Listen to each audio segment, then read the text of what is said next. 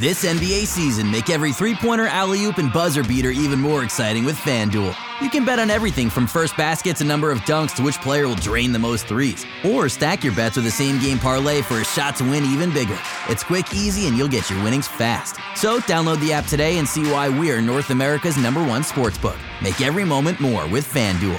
19 plus and physically located in Ontario. Gambling problem? Call 1 866 531 2600 or visit connexontario.ca.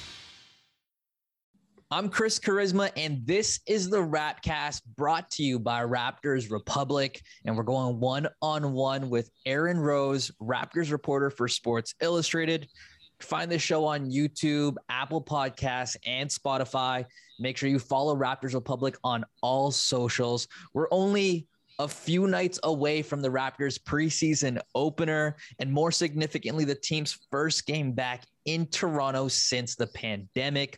On this show, we're going to preview that very game against Philly, dive into the frenzy that was Media Day or Media Week.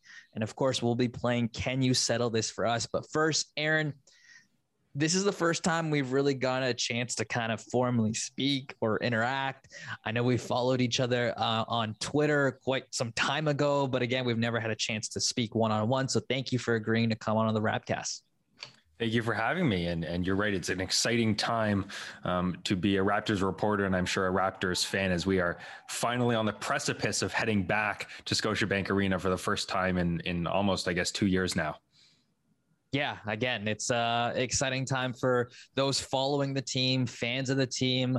Um, it's good. It's good to be back in the city. Before we actually get into talking about the team, let's just talk about the fact that you took part in your first in-person Raptors media day. Just talk a little bit about what was that like for you. Well, it, it, was very weird for me because I've been covering the team for, you know, since the pandemic started. I actually signed my contract to cover the team the day Rudy Gobert tested positive for COVID.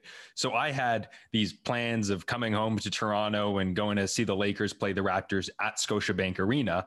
Little did I know that in a few hours, our whole world would change basically forever. And the next time I'd see the Raptors play, they'd be in a bubble somewhere else, and I'd be watching from my couch at home. So um, it's been a weird, almost I guess 18 or 19 months um, since I started. But heading to to in person, as you said, my first in person Raptors media day, it was, it was great getting to meet the other reporters who I guess. Mm-hmm. I know their voice, they know my voice from our time together on Zoom, um, but I had never really met them in person. I did get a chance to go down to Summer League and, and see my first in person Raptors action down there. Um, but in terms of Media Day, I thought there were definitely some interesting things said, and we can talk about those things. It was good to see Pascal Siakam back at home. He looks more comfortable, uh, he's in a new role this season, sort of as a, as a the guy maybe he wants to be called or, right. or the man who's who's who's leading this team along with Fred VanVleet. Um, Bobby answered some interesting questions sort of about roster construction and we can chat about those things but on the whole it was it was great to just be back at Scotiabank Arena for for the first time for me I guess as a as a Raptors reporter.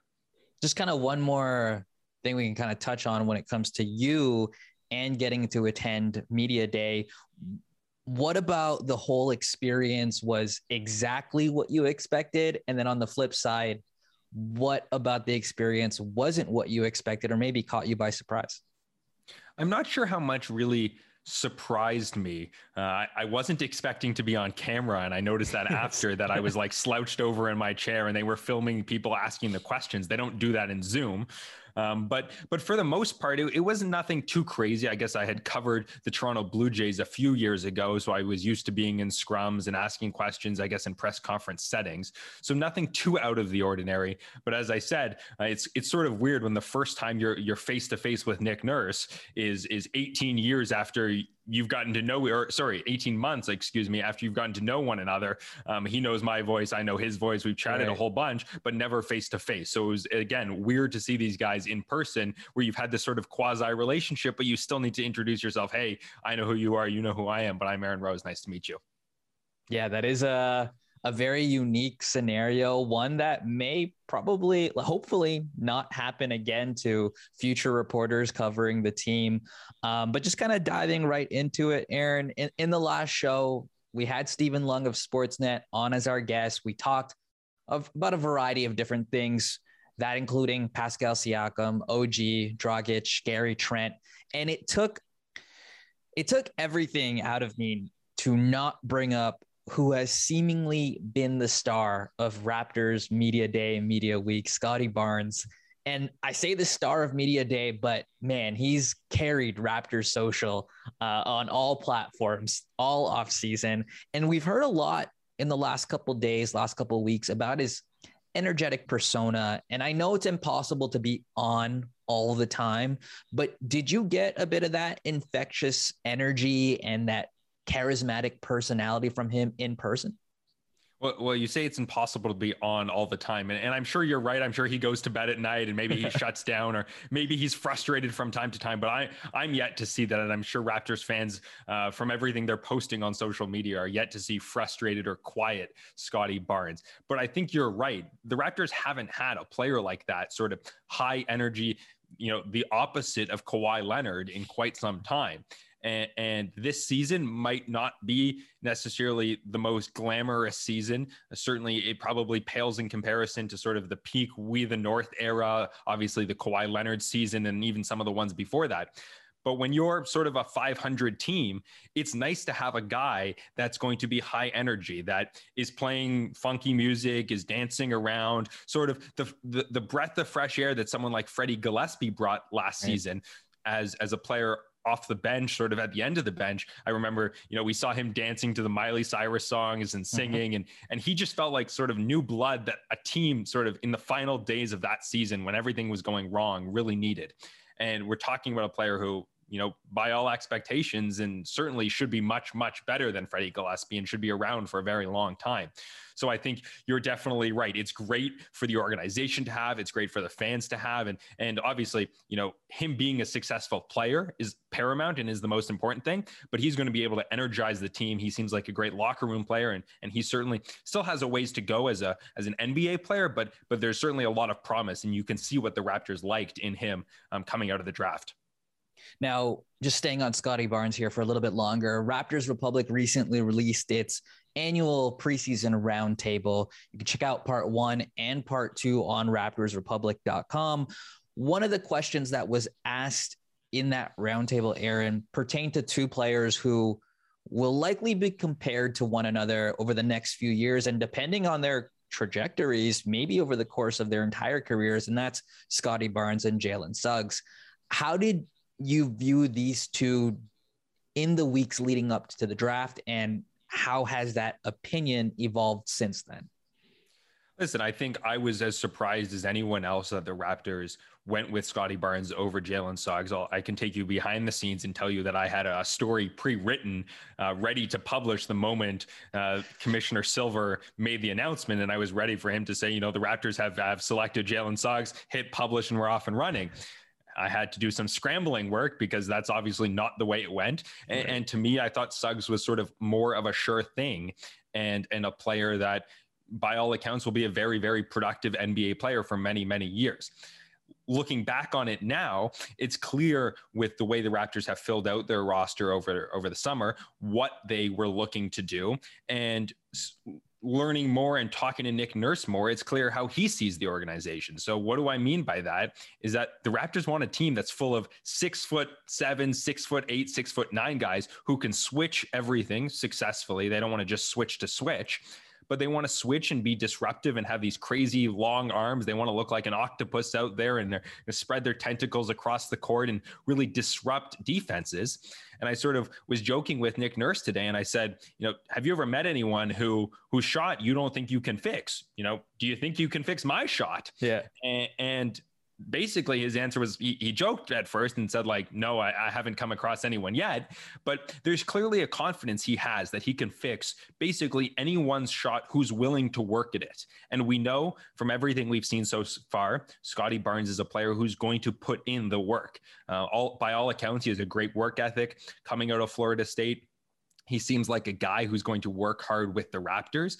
And if he's willing to put in the time, and again, he seems like it, Nick Nurse is, is the shooting guru. He literally wrote a book on shooting, and he's confident enough to make me a very good shooter.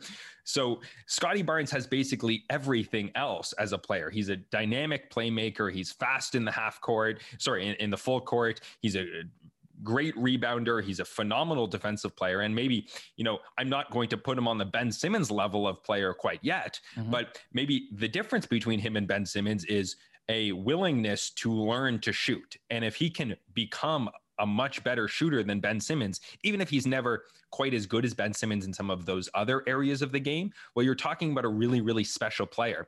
If he can ever, you know, accomplish those things that Nick Nurse is so good at teaching. Yeah, and I guess really that's just the the first step for Scottie Barnes. We know he has the staff around him to take him to where he needs to go. And and like you said, as long as he's a willing shooter and that evolves into becoming a viable shooter, for me, anywhere between 30 to 35% maybe in the first year. And I think we're laughing with Scottie Barnes. We've got Aaron Rose, Raptors reporter for SI. This is the Rapcast brought to you by Raptors Republic. Um, Aaron, in, in preparation for this, I, I stumbled onto your TikTok account and you've been really committed and consistent on there when it comes to that side of your content. I've enjoyed a lot of what you've put up there. Um, great stuff, very consistent, very entertaining. I love the voices you do uh, as well in some of those videos. As everyone who uses TikTok understands and knows it's a platform that lives on trends. And so, Aaron, I wanted to ask you now that you've gotten a chance to hear the players speak, you've heard Bobby speak, Nick speak these past few days. Who are some of the players that are trending upwards for you that necessarily weren't prior to Media Week? Who are the players that are trending upward? I would say Pascal Siakam as long as he gets back healthy and we everything we've heard in terms of his recovery has been a good sign and last season was so so sort of strange for him so you know you can't trend much higher than he is as, as sort of one of the best players on the team. But in terms of optimism for a bounce back, we saw he added the playmaking last season, something he he didn't really have in the past.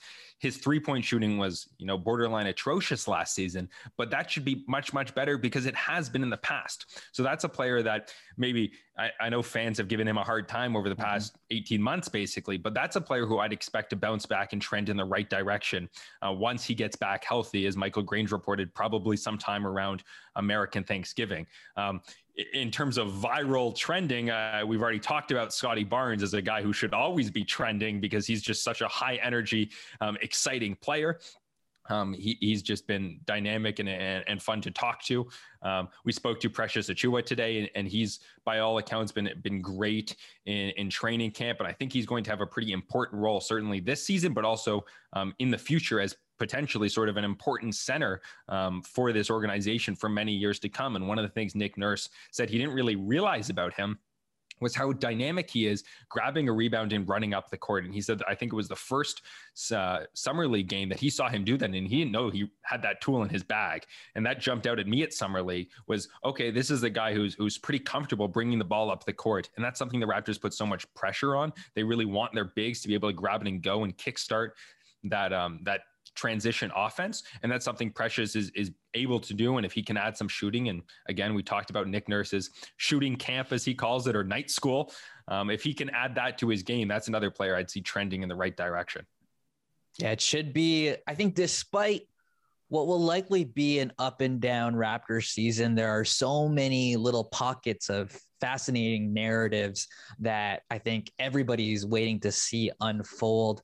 Um, one narrative that I think every Raptors fan, reporter, follower has kind of latched themselves onto uh, revolves around OG Anunoby. It's going to be a big year for him. Yesterday, you put out an article, um, which you guys can all check out on SI.com, specifically diving into OG Anunoby and whether or not he can take that next step but more noteworthy, your piece reminds Raptors fans that the improvement or lack of improvement that OG has this year will most likely set the table for the next era of Raptors basketball. Expectations are sky high right now for OG. Do you think those expectations are maybe a little too high? And if not, what do you think are some factors that could prevent OG from reaching some of those lofty goals fans have for him? Well, well, if the expectations are, you know, he's going to be the next Kawhi Leonard, then then that's pretty, you know, outlandish because he's you don't see that kind of developmental curve very often. Mm-hmm. But that being said, prompted or unprompted at times, every time we've spoken to Nick Nurse, Masai Ujiri, or Bobby Webster, OG Anunoby's name has come up as a player that they're really optimistic about. I'm thinking back to Masai's press conference a little while ago, where I think he unprompted said he sees a very, very bright future for OG Anunoby. Now, we reporters know that that's something the fans want to hear about. So we'll ask those questions. What do you think of the future of OG? And they always, talk about how high those expectations are. So it's not just the fans who are putting on those high expectations for OG. It's it's the people within the organization who have seen everything he's doing this summer who also are putting on those high expectations. So so I have nothing to uh, to go from other than saying that they clearly think that he has, you know, star potential in the future and as you mentioned in that article, I put that he's a player that's really sort of pivotal. We know for the most part what Pascal Siakam is. We know what Fred VanVleet is, but this is a guy in OG Anunoby who's really entering his prime. He's so young, but he's also sort of a leader on this team. And he, he feels like he's been around for a little while, but I think he's 24 years old. He's entering a stage in his career where, you know, if this team, if this group ever becomes a championship organization again, gets back to that peak of just a few seasons ago, it's going to be because OG developed into a real difference maker on both ends of the court we already know he's sort of all NBA, all defensive caliber defensive player, mm-hmm. maybe a defensive player of the year at some point in the future. But if he wants those accolades, it's going to have to come down to being a more offensively dynamic player. And at times he struggled with his offensive creation. I think it was uh, DeMar DeRozan last season who said he used to have hands of cardboard and he he couldn't dribble the ball. And we've seen him at times, you know, dribbling the ball off his foot and sort of fumbling it away. But at times last season, and certainly after the trade deadline when Norman Powell was traded away, the Raptors gave him the ball a little bit more. And he wasn't a superstar by any means, but he took steps forward. And I think with Pascal Siakam out to start the season, there's going to be even more on OG's plate. And, and he's going to have to learn from that. And it, uh, we already talked about it. It might not be the most pretty season this year. There will be growing pains, and I would expect that from him as well. But as we've seen, you put those players in those situations where they can you know learn from their mistakes and they have the ball in their hands. And hopefully next year og's you know a, a real star candidate. And, and maybe those expectations are too high. But as we talked about the organization's somewhat putting those expectations on him. So there might be some growing pains this year but for the next couple of years it should bode well for og and then the future of this organization as a whole with him sort of as one of a couple centerpieces one more thought on OG before we, we move on to can you settle this for us? In your piece uh, for Sports Illustrated, you had a quote from Bobby Webster in that he's hoping OG is able to expand his offensive game without sacrificing any of what makes him very special defensively. For you, if you had to give a, you know, early preseason kind of prediction. What are your expectations for OG numbers wise? And then, as a follow up question to that, do you think not having Pascal early on impacts OG's development positively or negatively? I think to answer your second question first, having Pascal sideline for the first year and year, uh, first few months, excuse me, is is going to impact him positively in the long run. Now, Raptors fans might get upset when he dribbles the ball off his foot a couple times in the first few games of the season, but hopefully he learns from those mistakes. He realizes where his feet are and he and he progresses because he's going to be we we talked about being the guy and that's something Pascal Siakam wants to be this season. But with Pascal Siakam not around, then OG and Fred Van VanVleet are sort of going to have to be that guy. And we've seen Fred do that, but he's not you know, in this day and age, you want to sort of have a wing who's that guy who can do sort of everything. And with OG size, he's in a position where he without Pascal, he's going to have to do that. So I think that bodes well for him down the road, even if there are growing pains this season. And, and you talked about uh, the quote from from Bobby Webster, making sure that OG improves offensively and doesn't give up that defensive. Um, intensity and that at times i think maybe has been a critique of pascal siakam where he was a very, very good defender in his first few years and, and, was sort of a rim runner who wasn't asked to do much on the offensive end of the court. But as his offensive skills improved and as he was asked to do more offensively, I think at times over the past two years, you could probably say his defense has come down a little bit. And that's not something that's something the Raptors, obviously, with both Pascal Siakam and NOG, OG Anunoby, excuse me, that's something they don't want to see. They want you to improve your offensive game and, and, while keeping that defensive intensity at the same level. We haven't seen a drop off from OG, but we could as he's asked to do more offensively. And that's somewhat understandable because you have to give so much energy on the offensive end. We've seen it with players like LeBron James, even.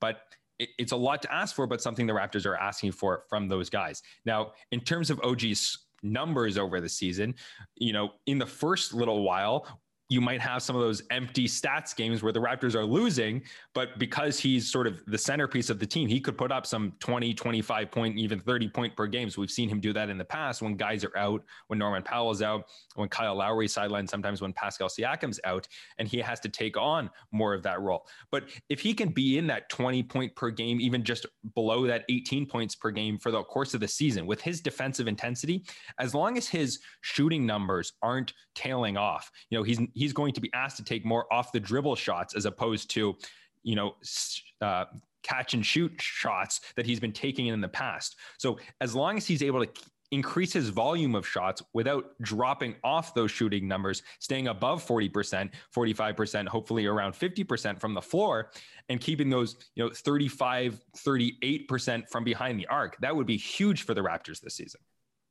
Yeah, I think for me personally, I can't decide yet whether or not I'm more excited about watching Scottie Barnes develop or OG develop all season long. It should be fun for Raptors fans, regardless of which direction it goes. And speaking of all season long, something we'll be doing, Aaron, on this show is a little segment called Can You Settle This for Us? I'm not sure if you saw or listened to the last episode, but I asked Steven Loung of Sportsnet various questions that we know our listeners are bringing up in their private group chats, right? These are things that my buddies are arguing about whenever they come to hang out.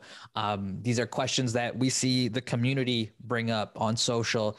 And as someone who covers the team professionally, you're going to help steer us in the right direction. So, Ho- hopefully. Hopefully, yes.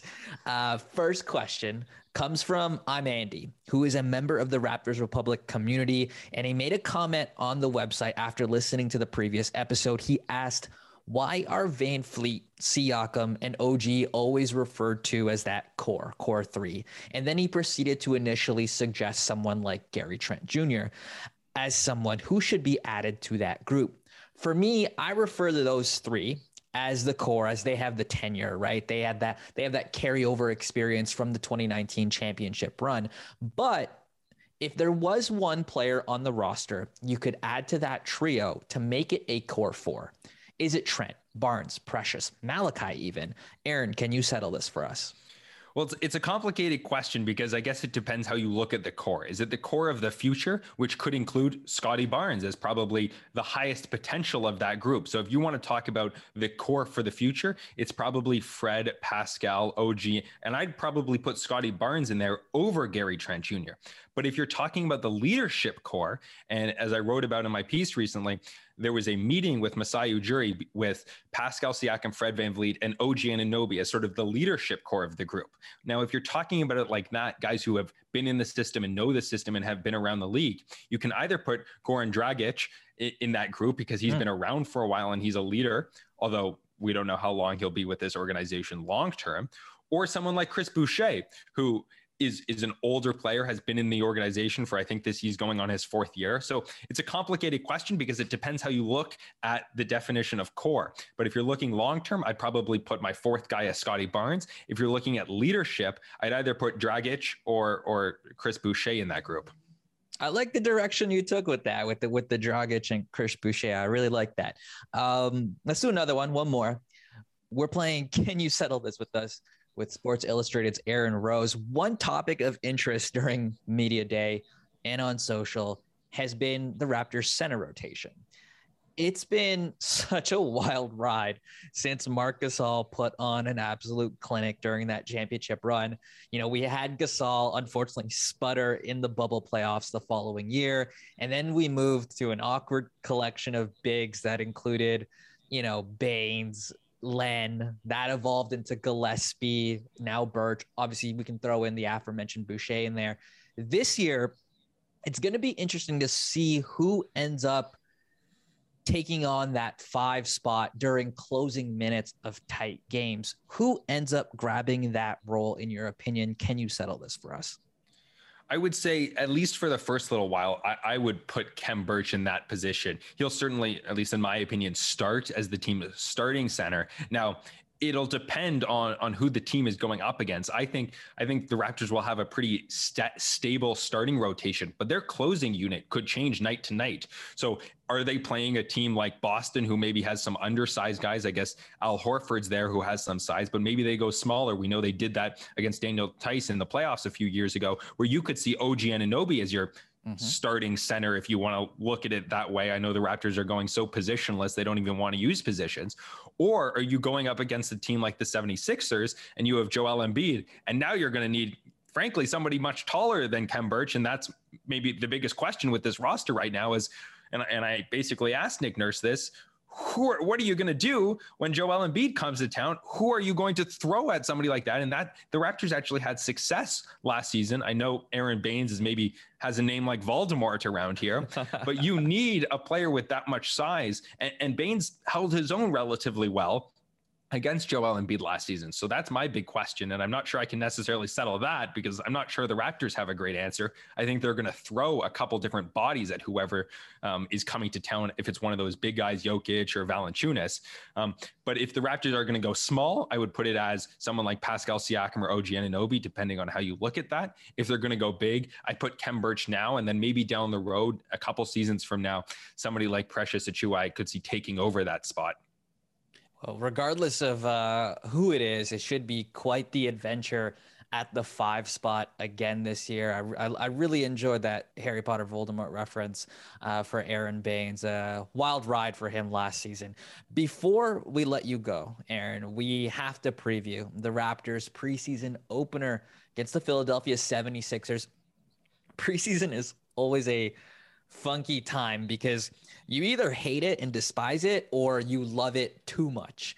I guess really the first thing is what will you be on the lookout for or what would you like to see from the Raps in this first game against Philly? Well, maybe not related to the Raptors, but is Ben Simmons going to be coming to Toronto? Because that's something I guess in the stadium I'll be looking out for. My understanding is probably not, but that's such a crazy situation right now for Philadelphia that I, I wonder if he'll be here, but it sounds like he won't be. As for uh, what what preseason things I'm looking for, it'll probably be that rotation and how the young guys look. It's sort of like summer league almost. Um, but how are those young guys looking? Malachi Flynn had a spectacular preseason last year, and then when the season started, he took a step back before the end of the season. So I would say I would caution fans don't buy into preseason storylines that much. We have to take everything with a grain of salt. But do some of these guys. And one of the things I'll be looking at, I guess, is shooting. We talked about Nick Nurse's night clinic where he brings all the young guys in and teaches them how to shoot. But does Precious Achiuwa look like he's shooting the ball way more. I think he took maybe one or two three point shots all of last season. Is he shooting the ball more? How does Scottie Barnes look shooting the ball more? Does he does he look more confident? Is he shooting up in that you know, you you mentioned that 35 range. That would be a great number for him as a rookie season. So those things don't change too much in the regular season. Obviously, you have guys closing out quicker, but I'd be looking at how these guys are shooting and and how Nick Nurse looks at the rotation. We might get some hints as to uh, the roster construction in terms of who's going to be making it out of those final six guys, but also up front, does he want to run the the two guard set with Dragic and and uh, Fred VanVleet to start games, or does he want to go with Dragic off the bench and and somebody like Gary Trent Jr. for a little bit more sort of shooting? There are a couple different storylines, and, and those I think are the ones that jump out at me that I'll be following for uh, the preseason opener. I'm glad you brought up the the 76ers. We'll come back to the Raps here in a bit. Um, but like you had mentioned with Ben Simmons, know, no longer being a part of the process, right? They'll they'll be fully installing and and fully finally investing in a pro Embiid offense. Do you think they have the weapons around him to do that successfully? And what is your early outlook for this team? Well, I'd say that some of it will depend on what they get back for Ben Simmons. Right. If they if it's really disappointing, then I think they're going to have problems. Although we know that Daryl Morey is such a superstar big game hunter that he's only going to you know, barring some catastrophe, and they might be heading that way if he really doesn't report all season. But they're looking for somebody like Bradley Beal, like Dame Lillard, a superstar that we know Daryl Morey has coveted so much in the past. So if they get someone like that, then then they're you know in business and they're a team that should contend for an Eastern Conference championship, um, something that they've tried to do in the past and come up a little bit short. I think that for the first little while, and certainly in the regular season, that even without Ben Simmons with him sidelined before a trade, um, if it goes that long into the season, that having Joel Embiid, as long as he's healthy, he's such a difference maker that they'll be able to be sort of a top team in the Eastern Conference, maybe outside of that top one, two, or three. But even without Ben Simmons and Joel Embiid just leading the way, it's not like they're going to miss the playoffs in this mm-hmm. season. So as long as they can do that and, get by until they make that trade, I think having somebody like Joel Embiid, who when he's healthy is an MVP candidate, as long as you have somebody like that in this league that's so star driven, you're going to go pretty far. And, the 76ers have gone far with an offense that hasn't really worked in the past. And I think if they change that up um, with somebody with more shooting around Joel Embiid and, and, focusing on him as opposed to to Ben Simmons, that, that they'll have a lot of success eventually when when that trade does happen. Last question before we sign off here. The the most, at least for me, the most entertaining part about preseason are the overreactions. If you had to make a fun and, and playful prediction after this first game against Philly, what do you think will be the most likely positive overreaction, and what do you think could be end up being the most likely negative overreaction? Well, there's a good chance that Raptors fans come out of this game thinking that this is a team that's going to be maybe an Eastern Conference champion just because we know how Raptors fans react. And, one preseason game will get everyone excited. And, and there's a chance that Scottie Barnes looks like a star and Raptors fans rightfully so will get very excited about him. Um, I guess he's probably the most pivotal player because we haven't seen much from him in the past. And I don't know when the Orlando Magic are playing, but if it's across them or the day before or the day after, there might be some questions asked. And I don't think that'll be fair after one game. I remember being at Summer League where it's game after game after game after game. And Scottie Barnes plays on one court and and Jalen Suggs plays on the other court. And who has more points? And Jalen Suggs was coming up with big blocks at ends of game at the end of games. And people were like, what what the heck are the Raptors doing? Why didn't they draft this guy? So I think that, you know, I remember draft night, I was getting people in my mentions saying like, "Fire Masai Ujiri. He's he's trash. He hasn't done anything. You know, he's a disaster. He flubbed this pick." And I think that if Scottie Barnes has one bad night, which would be a crazy thing to to really judge him on, but if he has one bad night and Jalen Suggs is on channel two lighting it up for the Orlando Magic, then then there might be some questions asked. And I would say those questions should probably be reserved. Frankly, I would say that Jalen Suggs is probably going to have a better rookie season just because of the way the two organizations are set up. Scottie Barnes is probably a bench player for the Raptors, whereas Jalen Suggs might be the focal point of, of, Orlando's offense this season. So I would say hold those that judgment, of course, past one game, but maybe hold it past you know the end of the season game 82 and make that judgment you know at the start of next season or, or even toward the end of next season when we see what they look like sometime down the road. Um, but those are probably the high overreaction. This is a, a championship team and scottie barnes is rookie of the year and an mvp or or the Raptors don't know what they're doing. Fire Masai Ujiri because he drafted uh, Scottie Barnes over Jalen Suggs, and clearly that was the wrong pick after game one the uh, the life of a, of a Raptors fan, all summed up there perfectly by Mr. Aaron Rose. I love it, Aaron, man. I, re- I really, really appreciate you joining us on the show today. We'd love to have you again throughout the season, as you had just mentioned, an 82 game season. Finally, NBA returning back to normalcy or as no- as normal as it could possibly be tell our viewers on YouTube and our listeners on Apple Podcasts and Spotify where they can find your stuff and how they can follow you on social. Well, well you, you gave me a great promo earlier on, on SI.com, my Raptor stuff there. You can just type in Sports Illustrated Raptors or Aaron Rose, and you'll find most of my content. As you mentioned, I, am newly, relatively newly on TikTok, and that's Aaron Ben Rose. Hopefully, you find some of that stuff entertaining. I'm trying to learn the new TikTok phase and trying to hop on the trend. So Aaron Ben Rose there and, and Aaron Ben Rose on, on TikTok or excuse me, on Twitter and on Instagram.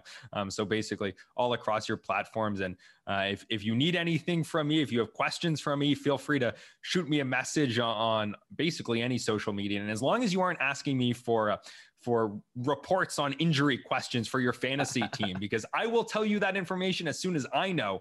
But before I know, I don't have any inside information on when Pascal Siakam's coming back or how's OG's shoulder is he going to play tonight. So until we get that from Nick Nurse or, or the injury report, I don't have insider information. But as long as you're asking me questions that aren't related to your fantasy team, I'm happy to respond. That's a that's a good warning because fantasy basketball drafts are about to ramp up here in the next couple weeks. That's awesome. Um, but perfect. Yes, again, thank you so much, Aaron, for your time. Everyone, keep it locked into the Rapcast all season long. Make sure you're following at Raptors Republic on Twitter, Instagram, Facebook, TikTok. And if you thought the show had, you know, immaculate vibes, leave a like and subscribe on the platform of your choice. You can also interact with the community on raptorsrepublic.com. On behalf of Sports Illustrated's Aaron Rose, I'm Chris Charisma, and this was the Rapcast. Thanks for hanging out, and we'll talk again next time.